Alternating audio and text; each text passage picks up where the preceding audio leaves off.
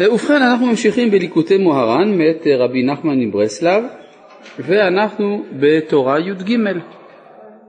מה? תורה י"ג. יישר כוח לכל אלה שדאגו הפעם להביא ספר. הרי כידוע יש הבדל תהומי בין לימוד מתוך ספר ללימוד שלא מתוך ספר. יישר כוח גדול. אני רואה שהדברים איכשהו חודרים ללבבות ולכן אני מפסיק מלהתייאש ללמד. אה, עכשיו אה, אנחנו אם כן בי"ג באות ו', אות ו', אך צריך לבקש מאוד. אז קצת אה, בקיצור ראינו שיש איך להמשיך השגחה, כן? הרי זה ככה זה התחיל באלף. על הפסוק אשרי העם יודעי תרועה. אז להמשיך השגחה שלמה, זה באות א', איך ממשיכים השגחה שלמה? על ידי צדקה, שאדם שובר את תאוות הממון. אבל שבירת תאוות הממון על ידי צדקה זה תיקון של המידות, אבל בעקבות תיקון המידות מגיעים לתיקון נוסף והוא תיקון השכל. כלומר, אם אין תיקון המידות, אין תיקון השכל, לכן צריך תיקון המידות, מגיעים לתיקון השכל. על ידי תיקון השכל אדם מגלה את הרצון העליון של הקדוש ברוך הוא ואיך שכל הרצונות כולם כלולים ברצון אחד וכשמתגלה הרצון שכולל את כל הרצונות קוראים לזה תורה של עתיקה סתימאה, כלומר זה התורה של לעתיד לבוא. כן, ככה הסביר לנו רבי נחמן, רק שיש פה פעולה מיוחדת שצריך הצדיק לעשות, החכם לעשות, החכם צריך לדעת להעלות את הרצונות של כולם. כלומר, לזהות איפה הרצון של פלוני, הרצון של אלמוני, ולראות איך שכולם נובעים מרצון אחד, ואז הוא עושה שתי פעולות. פעולה אחת שהוא מקבץ את כל הרצונות אליו, זו פעולה כמו של אדמו"ר חסידי, שהוא כולל אצלו את כל הרצונות, הוא מבין את כל הרצונות. ויש פעולה שנייה שהוא מעלה את הרצונות האלה, לראות אותם כיצד הם אה, מתחברים לרצון האלוהי בבחינת עתיקה סתימה, ואז הוא יכול לגלות תורה חדשה, זה מה שנקרא עיר גיבורים עלה חכם ויורד עוז מבטחה. אם כן יש פעולות שונות שעושה הצדיק של העלאת כל הרצונות. זהו, זה מה שראינו בקצרה מתחילת תורה י"ג ועד עכשיו. אמת. אך מה? האם זה מה שאהרון הכהן היה עושה? מן הסתם שגם הוא היה עושה. הרבה צדיקים, נכון? אתה צודק, הרבה צדיקים עשו ככה.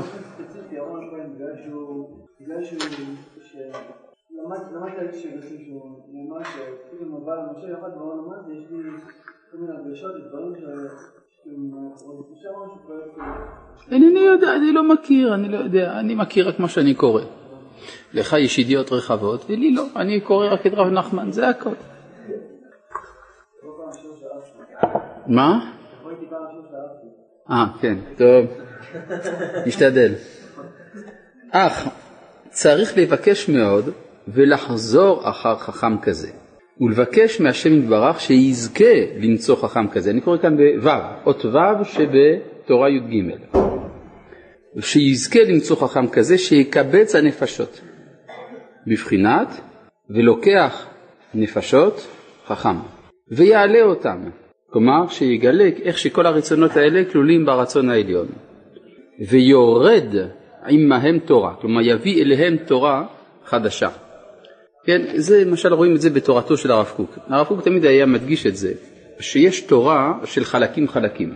זה מה שכתוב בספר ישעיהו, ויהי, דבר, ויהי להם דבר השם קו לקו, קו לקו, צו לצו, צו לצו, זה ער שם, זה ער שם. כלומר, יכולה להיות תורה שהיא אוסף של מיליוני וורטים. עוד רעיון פה, עוד רעיון שם, עוד הלכה פה, עוד הלכה שם.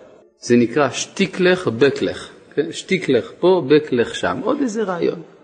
אבל אין תפיסה אחדותית של מכלול התורה כולה. ויש חכמים שהתפקיד שלהם זה לראות את המכלול האחדותי של התורה כולה, אבל גם המכלול האחדותי של כל התורה כולה הוא משתנה מדור לדור. יש בדור מסוים שכל התורה כולה נבחנת דרך נקודה מסוימת, ובדור אחר דרך נקודה אחרת, וצריך גם לזהות מהי הנקודה, ברור?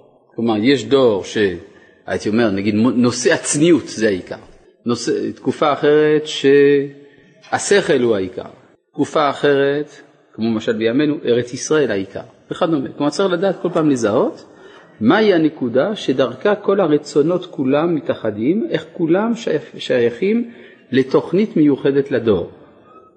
אז זה צריך לדעת למצוא את החכם שלא יטעה בדבר הזה. כי לפעמים יכול להיות אדם שהוא חכם וצדיק והוא פועל פעולות נפלאות, רק הוא לא זיהה נכון את הנקודה של הדור. ולכן יש פה החמצה, פספוס, כמו שאומרים בעברית פשוטה. כן? כלומר, הוא לא זיהה את הנקודה שדרכה כל הנפשות מתעלות. ולכן גם הוא לא מגלה את התורה המיוחדת של אותו הדור. אז למשל הרב קוק הוא דוגמה לחכם שעלה על הנקודה הנכונה, ולכן גם הוא נתן גילוי תורה חדשה לדורו. כן, מובן. אז לכן צריך לבקש מאוד, ולחזור אחר חכם כזה, ולבקש מהשם יתברך, שיזכה למצוא חכם כזה, שיקבץ הנפשות בבחינת, ולוקח נפשות חכם, ויעלה אותם ויורד עמהם תורה. כי גם החכם בעצמו אי אפשר שיעשה זאת בשכל אחד. כאן רבי נחמן נכנס לפרט שהוא לא דיבר עליו מקודם, שהחכם כשהוא מקבץ את הנפשות הוא עושה שתי פעולות, כי הם שני שכליים או שני שכלים. מה שמקבץ הנפשות הוא שכל אחד, כלומר צריך כישרון מיוחד, שכל מיוחד לראות איך כל הנפשות שייכות לאותה התוכנית, לאותו עניין, זה שכל אחד.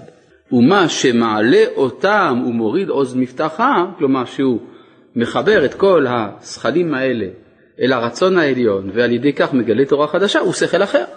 שני סוגי שכל. שכל מקבץ, שכל מעלה ומוריד. וזה בחינת, כי זה כישרונות אחרים בנפש. ולכן החכם הזה, הוא צריך שיהיו לו שני הכישרונות. וזה בחינת שין של ג' ראשים ושין של ד' ראשים, שהשני שינין הן השני שכליים. על מה מדובר? בתפילין של ראש שמכוונות כנגד קדושת המחשבה, יש תפילין של יד כנגד קדושת המעשים, אבל יש, יש תפילין של ראש שהם כנגד קדושת המחשבה. בצידי הקופסה שבה מונחים, הקציצה, שקוראים קציצה קוראים לזה, שבה מונחים הפרשיות של תפילין של ראש, יש בהבלטה שתי אותיות שין.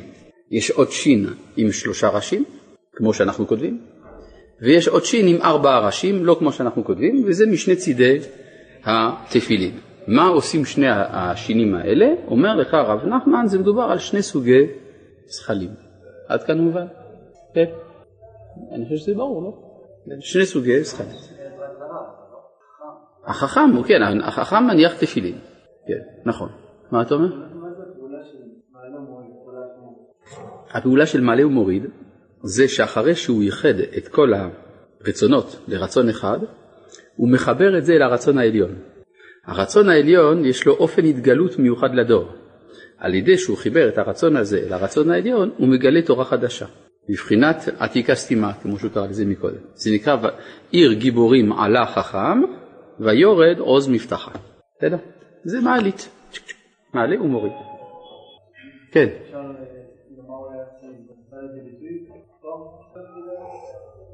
לא. זו שאלה כללית על כל השיעורים שלי. האם אפשר לראות מתוך מה שאני מלמד משהו הלכה למעשה, זה השלכה מעשית? התשובה היא שזה לא מה שאני מלמד. אני צריך שמישהו יכתוב שולחן ערוך שיוצא מהדברים האלה. אני בינתיים, ב, אני יודע, בערפילים של מים. טוב, אז יש שני זכלים. אה, שני הזכלים האלה הם נקראים שין ושין. מבחינה היסטורית צריך לברר מאיפה זה הגיע, שני שינים האלה. שין של תפילין, אומרת הגמרא, הלכה למשה מסיני. כלומר, זו הלכה קדומה, שאין אנחנו יודעים מתי היא התחילה. זה נקרא הלכה למשה מסיני. פעם מישהו אה, העיר לי, ואני חושב שזה דווקא דבר נכון, שבכתב עברי קדום, בכתב העברי הקדום, האות י' והאות ה' הם כתובים כמו שין של שלוש ראשים ושל, ושל ארבעה ראשים, רק הפוך. כן, תסתכלו, פעם, למשל תיקחו מטבע של שקל, המטבע של השקל זה העתק של מטבע מהתקופה הפרסית של אה, מחוז יהודה, של פחוות יהודה של האימפריה הפרסית, ושם כתוב יהוד, יוד ה' ד'. כן, ככה זה נקרא, מדינתא דיהוד, יוד ה' ד', תסתכלו במטבע של שקל, לא, זה לא יעזור שתביא לי כי לא יראו את זה באינטרנט בגדול. אה, בשביל עצמך, בבקשה. אז תראו שתי האותיות הראשונות, י' וה', אם תהפכו את המילה, תראו שזה נראה כמו שין של שלוש ראשים ושין של ארבעה ראשים. אז יוצא לפי זה שהמסורת הזאת שיש בידינו, שצריך לכתוב שני שינים בתפילין של ראש, זה בעצם האותיות י' וה' העתיקות. וזה מה שאמרו רבותינו על הפסוק, וראו כל עמי הארץ, כי שם השם נקרא עליך, אלו תפילין שבראש, אז זה ממש ככה, כי שם השם נקרא שם, רואים, אפשר לקרוא, י' וה'. אגב, אני ראיתי אחר כך בבעל הטורים, ואז מי ששלח לי את הרעיון הזה, אני באמת קיבלתי. מעניין שאחר כך ראיתי בספר בעל הטורים על התורה, על הפסוק שם השם נקרא, הוא אומר, ראשי תיבות, שם השם נקרא, ראשי תיבות, שין, כן? כלומר, שם השם נקרא בשין של התפילין. טוב, על כל פנים, בלי כל ההערות הארכיאולוגיות האלה, אנחנו חוזרים כאן דברי רב נחמן, שהשין שבתפילין זה השכל של החכם. ויש שני סוגי שכל, יש השכל שמאפשר לו לקבץ אליו את הנפשות, ויש שכל אחר שהוא להוריד תורה מלמעלה מכוח האיחוד של הנפשות או של הרצונות. עד כאן מובן? טוב. עד כאן זה היה החלק התיאורטי של דברי רב נחמן. זאת אומרת, כל מה שהוא הסביר לנו זה הרעיונות. עכשיו כהרגלו, הוא יביא לנו אגדה של רבא בר בר חנה במסכת בבא בתרא, ויראה לנו שכל מה שהוא אמר מתחילת התורה ועד עכשיו כתוב שם. בסדר? טוב, הבה נראה. זה ה...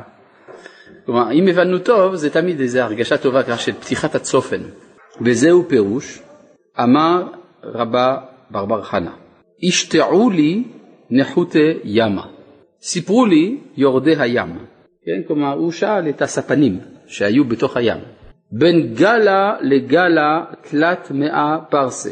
בין גל לגל יש שלוש מאות פרסאות. כמה זה פרסה? ארבע קילומטרים.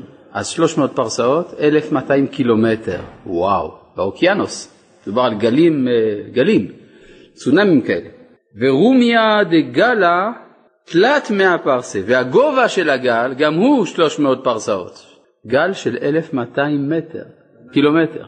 וואו. מפחיד מאוד. כן, זה מה שכתוב, תלת מאה פרסה. אני לא יכול לעשות, לא, לא יכול להגיד שלא כתוב מה שכתוב, שכתוב.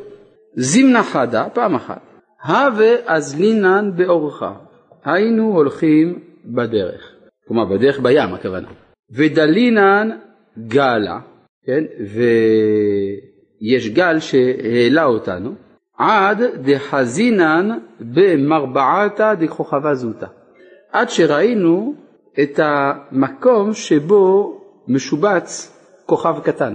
כלומר זה היה מאוד מאוד מאוד גבוה, אז הגיעו עד קרוב לכוכבים והגיעו לכוכב קטן, דהווה כמבזר ארבעים גריבה ביזרא דחרדלה, שהיה אה, אה, עשוי, הכוכב הקטן הזה, כמו בית זרע של ארבעים קור של חרדל. ואי דלינן תפה, אם היינו עולים יותר, הווה מקלינן מהבלה, היינו נשרפים בחום, בחום של הכוכב. הגענו כל כך גבוה, שעוד מעט הכוכבים היו שורפים אותנו. ורמיה לגלה קלה לחברתה, לחברתה. ושמענו שגל אחד קורא לגל השני ואומר לה, כלומר גל אומר לחבר, לחברו, ואמרה לה, חברתי, מי שבקית מידי בעלמא דלה שתפית? האם השארת עוד משהו בעולם שלא שטפת? ונייטה אנא ונחריבה ואני אלך בעצמי להחריב אותו. כלומר הגלים מחפשים איפה להחריב. אמרה לה פוק חזי גבורתא דמרח. אמרה לה צאי וראי את גבורת אדונייך. כן, הקדוש ברוך הוא. דאפילו כמלוא חוטא דחלה לית דעבר. אפילו כמלוא חוט של חול אי אפשר להעביר. שנאמר האותי לא תיראו נאום השם אשר שמתי חול גבול לים. כלומר, הגלים יכולים לעלות אפילו עד קרוב לכוכבים, אבל לעבור את חוף הים הם לא יכולים, בגלל שהקדוש ברוך הוא גזר שהחול יישאר הגבול של הים לעולם. בסדר? מה? עד שיש צונאמי. כן, למה? כתוב בגמרא, כל מקום שבו יש זנות וגזל, אנדרלה מוסיה באה לעולם והורגת רבים, והורגת רעים וטובים. טוב, אז זה עד כאן הסיפור של רבא בר בר חנה עם הגלים שהם גבוהים מאוד ובין גל לגל 300 פרסאות והם מבקשים לשטוף את העולם ואי אפשר כי הקדוש ברוך הוא גזר שאי אפשר לשטוף את העולם כי החול הוא גבול לים. סיפור יפה, לא? אתם מאמינים לזה? מה? בספינה זה לא, אנשים רגילים, כן, כן. כן, אני רק שואל אם אתה מאמין לסיפור הזה. אתה מאמין לסיפור הזה? אז מה אם זה כתוב בגמר? אבל איך אפשר להאמין בסיפורים כאלה? מה, שהגלים דיברו וגלים שמגיעים עד הכוכבים? איזה שטויות. אתה יכול להאמין דברים כאלה? להאמין גם? איך אפשר להאמין דברים כאלה? הרמב"ם אומר שאסור להאמין בפשוטן של אגדות כאלה. כן, ככה הוא אומר. הוא אומר ביטויים יותר חריפים מהאמת היא, ואני לא רציתי להביא אותם. טוב, אז בואו נראה על מה מדובר. נחותי ים, יורדי הים. מה זה יורדי הים? היינו ממשיכי ימה דאורייתא לזה העולם. כלומר, אלה שמביאים תורה לעולם. הנה, אתה מתחיל להבין עכשיו. אז מי זה אלה שמביאים תורה לעולם? זה אותם החכמים, לוקחי נפשות, ששוברים גם את היצרה דממון, יצר הממון, על ידי רוח שעליונה, שרוחא דמלכא משיחא, שמקררת את חמימות הלב וכולי. כן, כל המוטיבים שלמדנו, אני פשוט לא חוזר על זה כי אתם זוכרים את זה מהשיעורים הקודמים. בין גלה לגלה, בין גל לגל, תלת מאה פרסה. מה זה 300 פרסאות? שהוא בחינת שין. הנ"ל. כן, הרי השין זה שלושה וזה פרוסות, נכון? זה פרוס. אז תלת מאה פרסה, הכוונה הצורה של השין, שהיא השכל של החכם. מה? מה זה גימטריה? כן, זה גם שלוש מאות. בסדר, זה שלוש מאות, אבל זה גם פרסה, פרוס, נכון? ורומיה דגלה תלת מאה פרסה. הגובה של הגל 300 פרסאות, שהוא בחינת שין שנייה.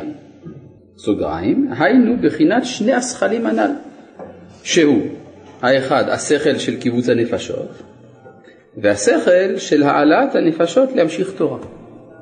שאלו שני השכלים של הצדיק, שהוא חכם האמת, הם בחינת שני שינין כנ"ל.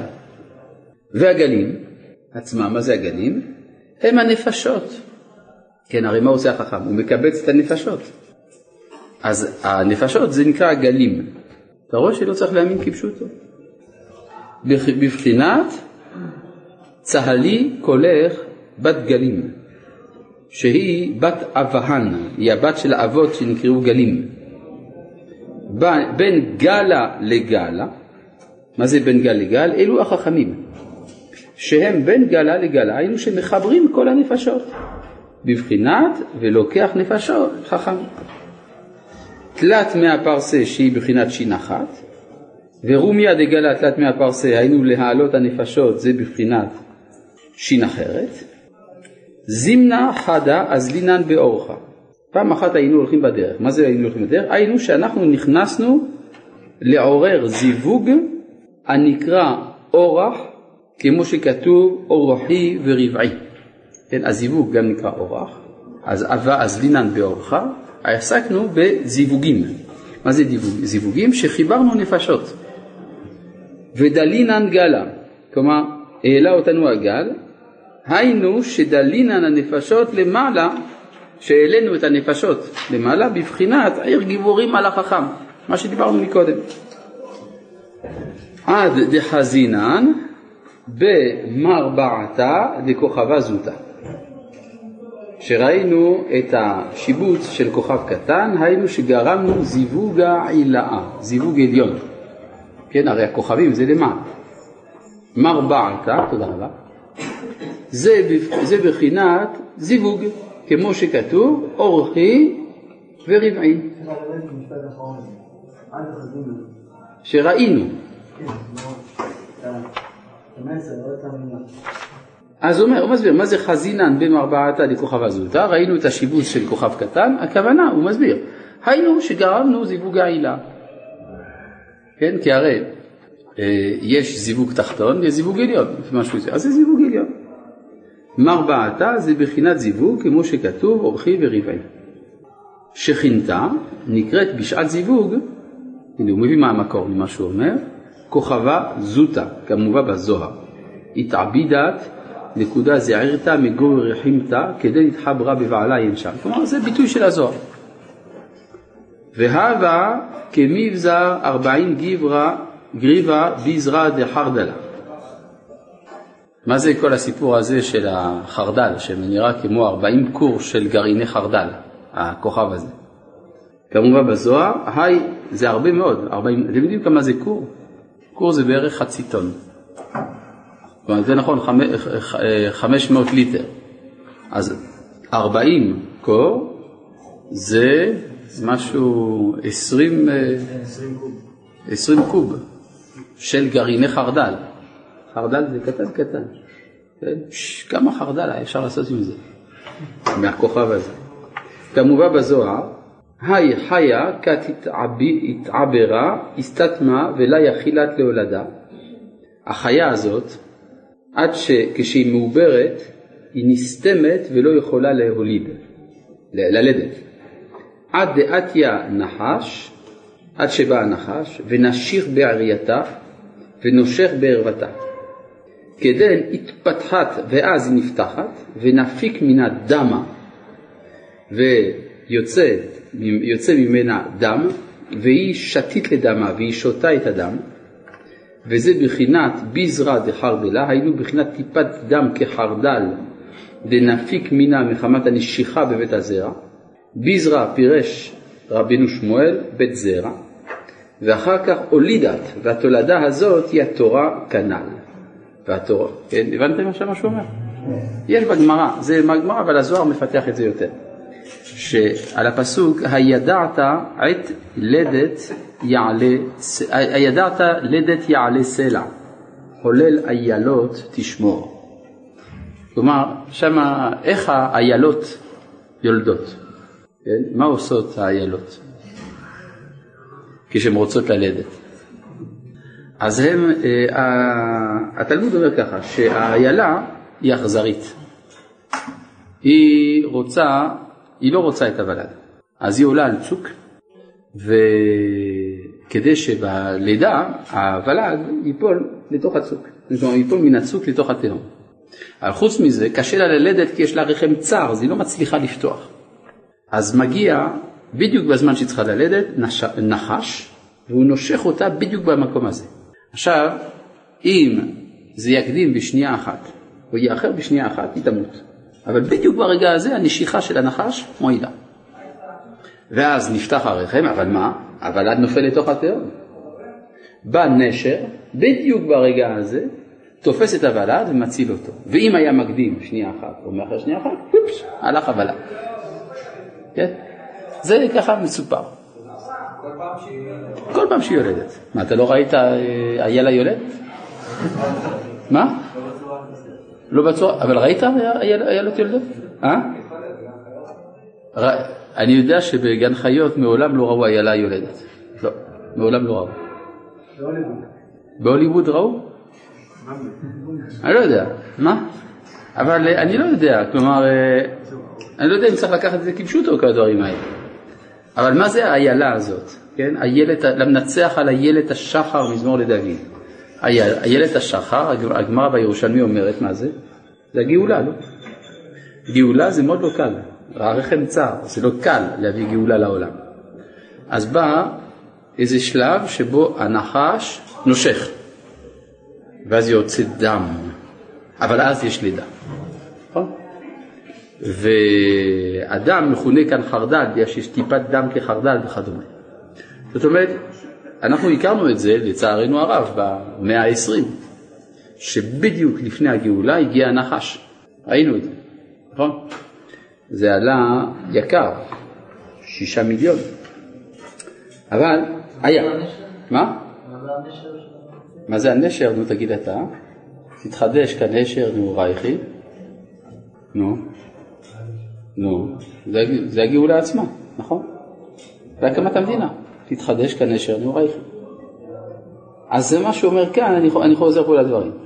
כן? שהכוכב הזה, שראינו שיש בו 40 קור של חרדל, אז הוא אומר, זה בעצם הגאולה. כן? הגאולה שבאה על ידי גילוי של תורה חדשה, על ידי שהנחש בא ונושך, וטוב, הנשר פה לא מופיע, אבל הוא מופיע גם בגמרא, אז אני קורא שוב. במרבעתא דכוכבא זוטא, היינו שגרמנו זיווג העילה, מרבעתא זה בחינת זיווג, כמו שכתוב אורחי ורבעי. שכינתה נקראת בשעת זיווג כוכבא זוטא, כמובן בזוהר, התעבידה נקודה זעירה מגור יחימתה, כדי נתחברה בבעלה ינשה. והווה, כמבזר ארבעים גריבה ביזרא דחרדלה, כמובן בזוהר, שמה כתוב בזוהר? היי חיה, החיה הזאת, הכוונה פה לאיילה, כד התעברה כשהיא מעוברת, הסתתמת, היא סתומה, ולה יכילת להולדה, אינה יכולה להוליד. אפשר להבין מה, מה זה הסיפור הזה, למה הגאולה היא עיכובים? בגלל שהגאולה זה שינוי, וכל שינוי יש התנגדות של השלב הקודם לשינוי. כלומר, כל פעם שתעשו משהו חדש בעולם, תראו שיש מישהו שיבוא ויעכב את הדבר החדש, בין שזה דבר טוב, בין שזה דבר רע. כי משהו צריך להיוולד, אז יש התנגדות של המצב הקודם.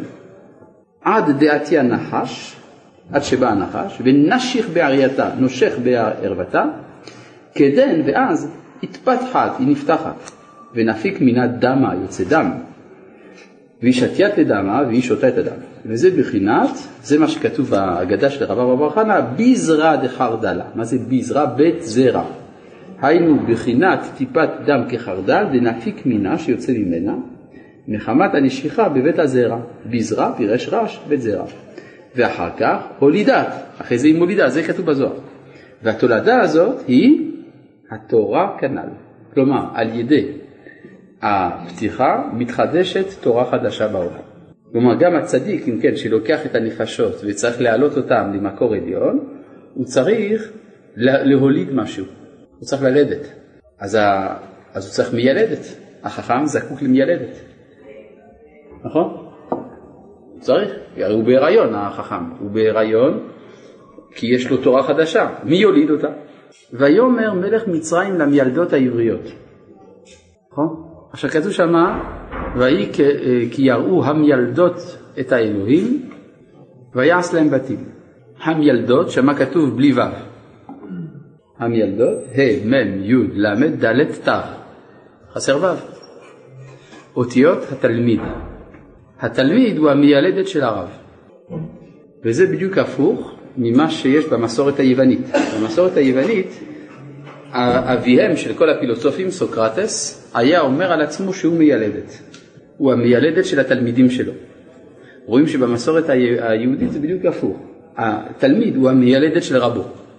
וזאת מדוע? בגלל שאצל הפילוסופים החכם, חוכמתו היא בו, הוא החכם, ואז הוא מיילד את מה שגנוז בתלמידים.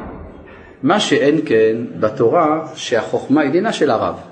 היא מה שבא לו מההתגלות דרך הדורות, ולכן זה לא שלו.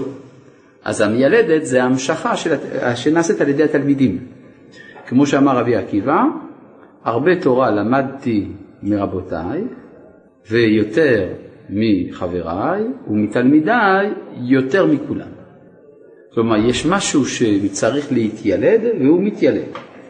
אז מה שאומר, התולדה הזאת היא התורה כנ"ל.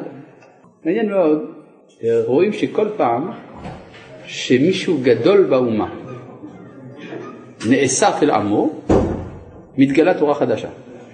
למשל, משה רבנו, כשהוא הלך למות, אז הוא מסר תורה שבכתב. נכון? לא, לפני כן הוא לא מסר.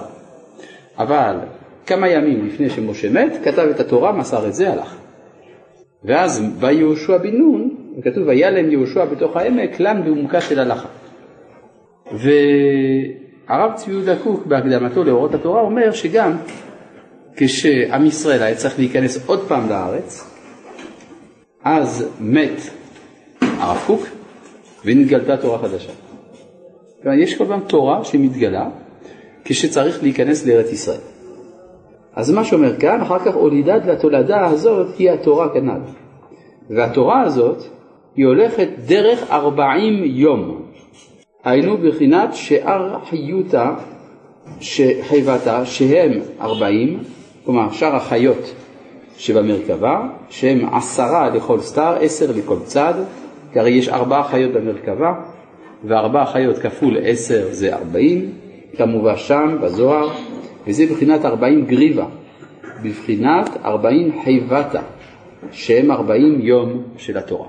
כן? כדי לקבל תורה צריך תמיד לעבור ארבעים יום, אפילו משה רבנו היה זקוק לארבעים יום כדי לקבל את התורה, אז קבלת תורה זה תמיד קשור למספר 40. לכן כשהם ראו את הכוכב הזוטה, הכוכב העליון הזה שם, שהם כמעט נשרפו בו, הם ראו אותו עם 40 קור של חרדל. כלומר זאת תורה, 40 קור, אבל יש שם חרדל. מה זה חרדל? זה אדם שבא בעקבות הקשיים של הלידה. כן, זה יותר מובן עכשיו?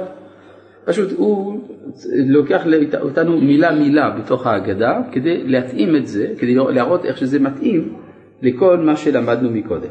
ואי דלינן תפה, הווה מקלינן מהבלה.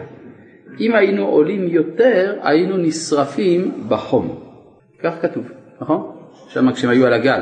כלומר, כשהחכם מעלה את הנפשות, הוא מגלה תורה חדשה, אז מה זה היינו מקלין, אבה מקלינן מהבלה?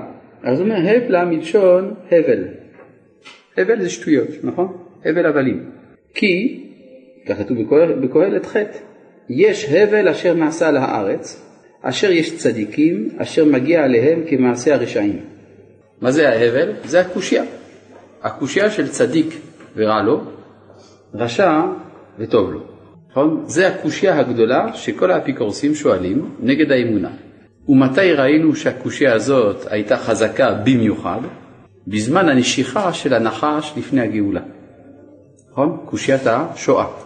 שרבים התפקרו בעקבות מה שהם ראו שהצדיקים היה רע להם והרשעים היה טוב להם. אז מה שהוא אומר כאן, ועל ידי ההבל הזה, זה נקרא הבל, המצב הזה. כלומר המצב הזה שהעולם נראה כחסר משמעות. עולם של הבל. ועל ידי ההבל הזה רבים נתפקרו, שרואים צדיק ורע לו, רשע וטוב לו. כן, זה מה שנקרא. אז אה, לא, לא, לא, רק רגע. הוא לא, הוא אומר פה מקלינן, אנחנו תרגמנו לפי הארמית הרגילה, סתם ארמית, מקלינן, הכוונה היינו נשרפים. אתה תראה שהוא ייתן פירוש אחר למילה מקלינן, כדרכו של הרב נחמן, שהוא תמיד מפתיע. ואידא לינן תפי, כלומר אם אידא לינן הרבה נפשות, אם היינו מעלים הרבה נפשות איתנו, אז בוודאי הווה מקלינן לשון כולה. היינו מקילים על ההבל הזה. היינו יכולים להשתחרר מן ההסתכלות הנוראה הזאת של צדיק ורע לו, רשע וטוב לו. מקלינן מהבלה, מהבלה מהבל הזה, ולא היה ההבל הזה כל כך קשה על העולם. אז למה הם לא עלו? אז מה היה מסוכן בזה? לא, לא היה מסוכן, הם פשוט אומרים, אם היינו מעלים עוד יותר נפשות, אז היינו מצילים הרבה אנשים מן הקושייה של צדיק ורע לו, ורשע וטוב לו. איך? מצילים? מה? איך אנחנו מצילים? הקושייה הייתה מתבטלת? כן, כלומר ברגע שאדם נמצא במקום עליון של הסתכלות, אז הוא כבר לא כל כך קשה לו צדיק ורע לו, ורשע וטוב לו. זה כמו שלמשל הרמב"ם אומר על איוב, הרי איוב הוא זה ששאל את השאלה.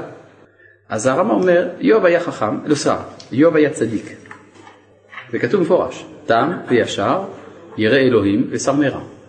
אבל הרמב"ם אומר, אבל חכם לא היה. כי אם היה חכם לא היה שואל, היה ברור לו למה זה קורה לו. ברור? זאת אומרת, יש תשובה לזה? יש תשובות, יש מדרגות של תשובות, ולכן אפשר להבין יותר ויותר. זה גם, יש, על זה נכתב ספר מעניין של רמח"ל, רבנו משה חיים לוצטו. ספר נקרא דעת תבונות, ושם הוא דן בשאלה של צדיק ורע לו, רשע וטוב לו.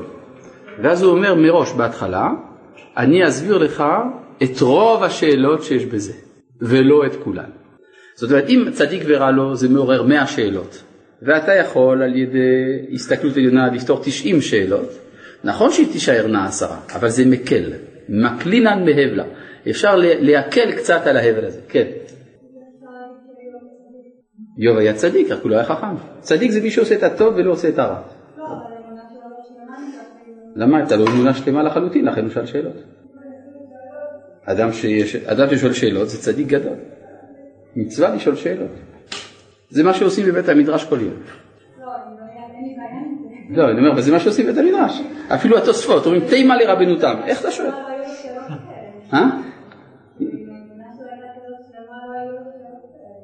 למה? בגלל שאדם מאמין הוא לא צריך לשאול שאלות? אני לא הבנתי את הנקודה הזאת. אני. לא יודעת, ככה- אני לא יודע, שאלה ואמונה זה שני תחומים שונים. אני מאמין, אבל יש לי שאלות. זה לא בגלל שאני מאמין שאני לא אשאל שאלות, אדרבה, בגלל שאני מאמין אני שואל שאלות. הרי זה מה ש... למשל, רואים את זה בפירושי התוספות על התלמוד. בכל שורה ושורה, והקשה רבנו תם, תימה לרי, ואי אפשר להבין, ולא, זה קשה.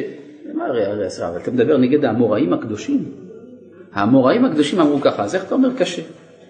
בגלל שהם האמוראים הקדושים, אז ודאי כל הקושיות אפשר לשאול. ברור? אז לכן גם איוב שאל שאלות. היה למשל, אה, יש פסוק בתורת משה, האל הגדול, הגיבור והנורא. ככה משה רבינו אמר, נכון? כי השם אלוהיכם הוא אלוהי האלוהים ואדוני האדונים, האל הגדול, הגיבור והנורא. אז אה, אחרי משה היו כל מיני אנשים שלמדו את תורת משה, הם היו הנביאים. אחד מהם ירמיהו הנביא. אם הייתי שואל את ירמיהו הנביא אם הוא מאמין בתורת משה, הוא מן הסתם היה אומר לי, כן, אני מאמין בתורת משה. זה אמת, זה אמת. מגיעים הבבלים כדי לכבוש את ירושלים, ואז ירמיהו מתפלל, ואומר לקדוש ברוך הוא, "ש- ריבונו של עולם, אתה האל הגדול והגיבור. ויפס, חסר הנורא. למה חסר הנורא? הוא אומר, גויים מקרקרים בהיכלו, איה נוראותיו, אף אחד לא ירא ממנו. אה, אתה אומר נורא, הוא לא נורא. מה, ירמיהו הפך להיות פתאום כופר? אחר כך בא דניאל, אמר, ישראל מפוזרים, בניו מפוזרים בין האומות, איה גבורותיו. ובתפילה היפה מאוד של דניאל, בספר דניאל, הוא אומר, אתה האל הגדול והנורא, לא אומר הגיבור. באו אנשי כנסת הגדולה, אמרו, כבשה אחת הייתה בין שבעים זאבים ולא נאכלה. גדול הרועה המצילם, חזרו לומר, הגדול, הגיבור והנורא. לכאורה, קשה על כולם. גם על אנשי כנסת הגדולה קשה. מה זאת אומרת? מה, בגלל שראיתם עובדה היסטורית, אז אתם יודעים שמה שכתוב בתורת משה הוא אמת? אלא הם ידעו שברגע שנכנסים לעולם של תפילות, של חוויות, אי אפשר להגיד דבר שאני לא רואה אותו, שאני לא חש אותו. ולכן הם לא היו שקרנים, לכן הם לא רצו להגיד גדול או גיבור או נורא, שזה לא מה שרואים. מובן? אז לכן חייבים לשאול את כל השאלות. בשביל מה אנחנו בישיבה אם לא כדי לשאול שאלות? נכון? אפשר לשאול שאלות? כן. חכם, לא שואל שאלות? החכם יש לו כבר תשובות, מה אתה רוצה? יש אפילו שאלת חכם, חצי תשובה. גם כשהוא שואל, הוא לא מצליח לשאול שאלה שלמה. כי יש לו כבר חצי תשובה כבר, בעצם השאלה. זה בעיה להיות חכם. כל השאלות בגמרא, בתוספות, הם כולם צדיקים. מה ההבדל בין הצדיקים והחכמים שם? מה ההבחנה? מה, אתה אומר בעלי התוספות, אם הם צדיקים או חכמים? מה? לא יודע, לא בדקתי את כל בעלי התוספות, כן, אבל לא הם לא- הם מן הסתם היו גם צדיקים וגם חכמים. למרות שהם שאלו שאלות. כי הם שאלו חצאי שאלות, כלומר הם שאלו שאלות שהם היו חצי תשובה. כלומר כשהתוספות שואלים שאלה זה לא כמו שאתה ואני שואלים שאלה. כלומר התוספות שהם שואלים שאלה זה... כי מה? צריך להיכנס לראש שלו מה, למה הוא שואל. כן, הוא לא סתם שואל שאלה, זה לא שסתם, או באמת, לא מובן, אה, כן, לא היו כותבים את זה בתוספות. יכול שהשלב הראשון של הלימוד שלו היה כזה, אבל זה לא מה שהעלו על הכתב. בסדר? יש מדרגות בשאלות, יפה. כן. עכשיו, אה, אז איפה היינו? לכן צריך מהר לפתור את השאלות הקטנות כדי להגיע לשאלות הגדולות. אנשים חושבים, כשאני אפתור את השאלות, סוף סוף לא יישארו לי שאלות. ההפך, כשתפתור את השאלות, אז תתחלנה השאלות האמיתיות. אז מה הוא אומר כאן?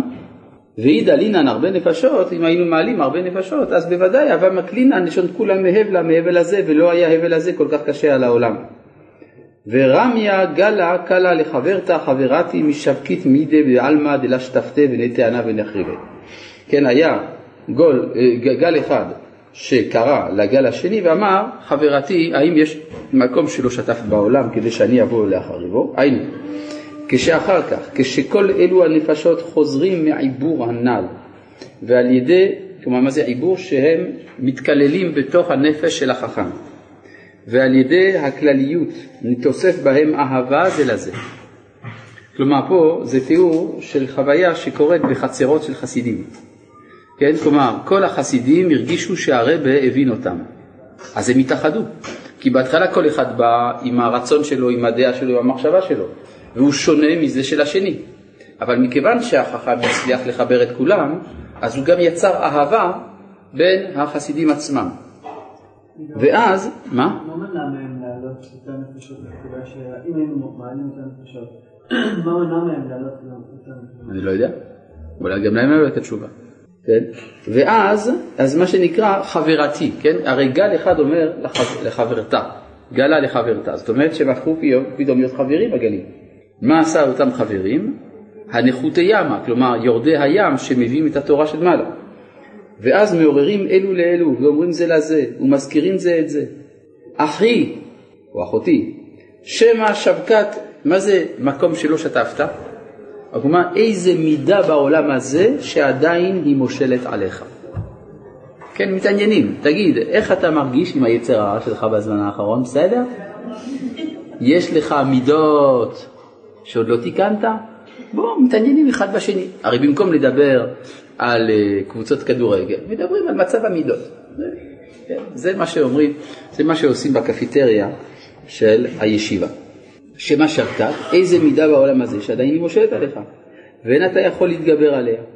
ותאנה ונחריבה, ואני אבוא לאחריו. זאת אומרת, היינו אסייע לך לכלות את המידה הזאת ממך.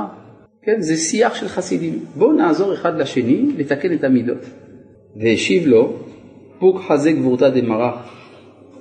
בואו ראה את הגבורה של אדונך, שהוא החכם הנ"ל. ראה כמה גדול, כמה כוחו גדול, אפילו כמלוא חוטא דחלה לדעבר. אז מה אמרנו? פירש רש, אפילו כמלוא רוחב החוץ לא יכולתי לצאת חוץ מן החול.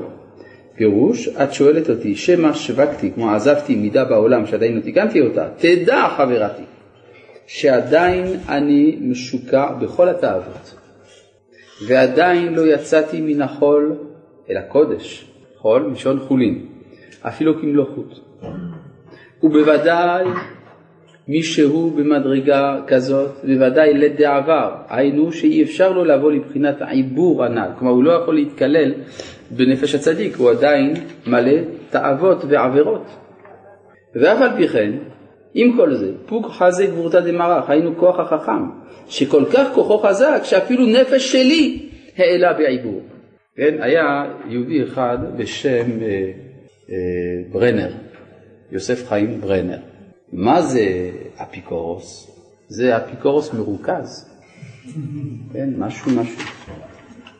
יום אחד הוא קרא, הוא היה מלא רוגז, הוא קרא מאמר של הרב קוק בעיתון, רק הוא לא ידע שזה של הרב קוק, כי זה הרב קוק חתם בשם ספרותי, אבל זה המאמר שנמצא באורות הנקרא אה, נשמות בעולם התוהו. ושם הרב מסביר את השורש של הנשמות של האפיקורסים האלה, המרדניים, הרבולוציונרים שרוצים להרוס את הכל. ואז שם הרב נכנס לפרטי פרטים של הנשמות האלה. ברנר, כשהוא קרא את המאמר הזה, אמר, יש אחד שהבין אותי. כן? זה בדיוק זה. כלומר, אותו, אותה נפש אומרת לחברתה, אף על פי שאני עדיין משוקע בכל התאוות, יש מישהו כל כך, שלכאורה לא, לא יכולתי להתקלל בו, הוא כולל אותי בכל זאת. כן? היה מעניין כשהרב קוק היה ביפו, היה עושה סעודה שלישית.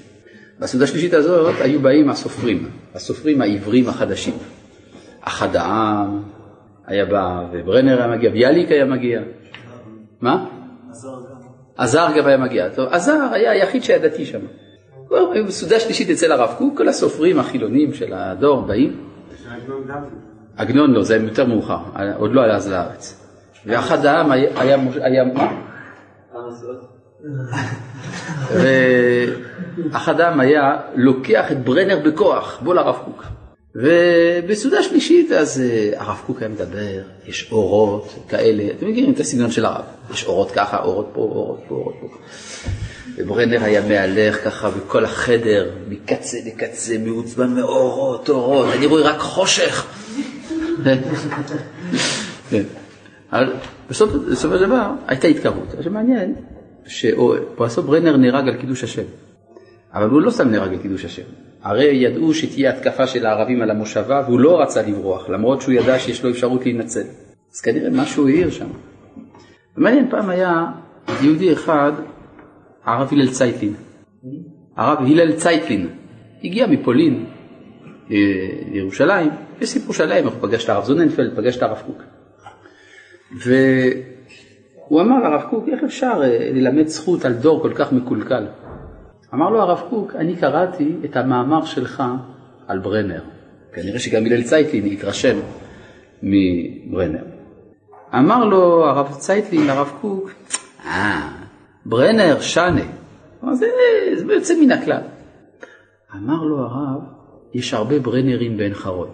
כלומר, אתה לא מכיר את הדור, אני מכיר את הדור.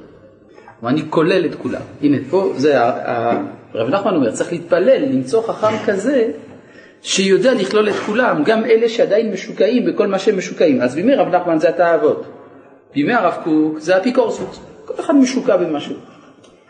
כן. ולא בעיה שזה בא מצד כאן, איך שזה מתואר ברבי נחמן, שזה בא מצד האדם עצמו, אז כאילו האדם בעצם מקל על עצמו, הוא אומר, טוב, אני לא צריך אה, להשתפר, אני כלול בצדיק ומסודר.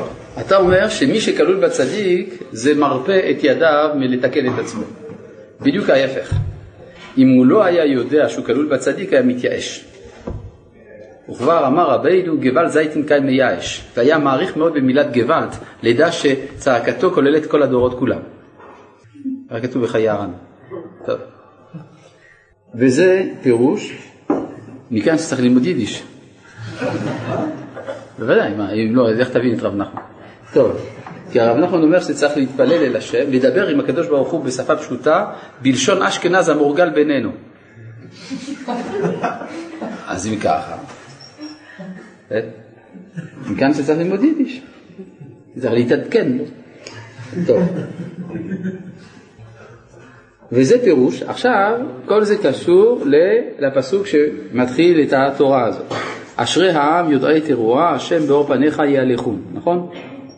אומרים את זה אחרי תקיעת שופר. וזהו פירוש אשרי העם, זה בחינת השגחה. יודעי תרועה, למה אשרי זה בחינת השגחה? לשור הכוונה להסתכל. מה זה להשגיח? להסתכל. אז אשרי העם זה בחינת השגחה, יודעי תרועה זה בחינת יעקב שהוא בחינת צדקה, כמו שכתוב משפט וצדקה ביעקב אתה עשית, הרי ביעקב יש צדקה, אז אם כן יודעי תרועה זה בבחינת יעקב. מה? אה, למה התרועה זה יעקב? בזוהר זה כתוב, כן? שיש, אה, שהתרועה זה יעקב. אני אעשה. הוא מביא כאן למטה, אין תיקון נ"ה. כן? כמו שכתוב, משפט צדקה ואתה עשית, השם באור פניך יהלכון. מה זה השם? זה בחינת הוויות, בחינת חסדים, כלומר על ידי המשכת החסד יש התקררות של חמימות הלב וכולי. באור פניך זה בחינת השכל, כלומר יש תיקון בהתחלה של המידות, אחרי זה תיקון של השכל. כמו שכתוב, חוכמת אדם תאיר פניו, אם כן, הארת הפנים זה החוכמה. יהלכון, השם באור פניך יהלכון, אלו הנפשות בבחינת מהלך נפש. מהלך נפש, זאת אומרת שנפש נקראת הולכת, ואז יש פה אה, יש פה גילוי של תורה חדשה. עוד מצאתי כתב יד רבנו ז"ל ששייך לתורה הנ"ל, אך מצאתי רק קצה הנייר, ולא נכתב רק, שם רק סופו של עניין וחסר התחלת העניין וזה הוא. כאן הוא מביא, הנה, מכתב יד של רב נחמן בעצמו, הרי כל זה זה סיכומים שעשה רבי נתן. עכשיו יש, פה יש לנו קצת כתב יד של רב נחמן עצמו, התורה שהיא בחינת ראייה, תנתה כנ"ל, כלומר תגין, טעמים נקודות תגין ואותיות כנ"ל, כל בשר יחדיו. זה בחינת לקיטת הנפשות כולם, בבחינת לוקח נפשות חכם כנ"ל, כי פי השם דיבר, כל זה נעשה על ידי רוח נדיבה כנ"ל, שהוא פי השם, כמו שאמרו חז"ל, בפיך זו צדקה. עד כאן לשונו ז"ל. ומובן הדבר שמביא המקרא ונגלה כבוד השם וראו כל בשר יחדיו כי פי השם דיבר, הוא מבאר כל המאמר הנ"ל שהוא מפורש בסוג זה. אך בעוונותינו הרבים חסר פירוש רישא דקרא, ולכן צריך אה, להשלים. טוב, עד כאן להיום. שלום.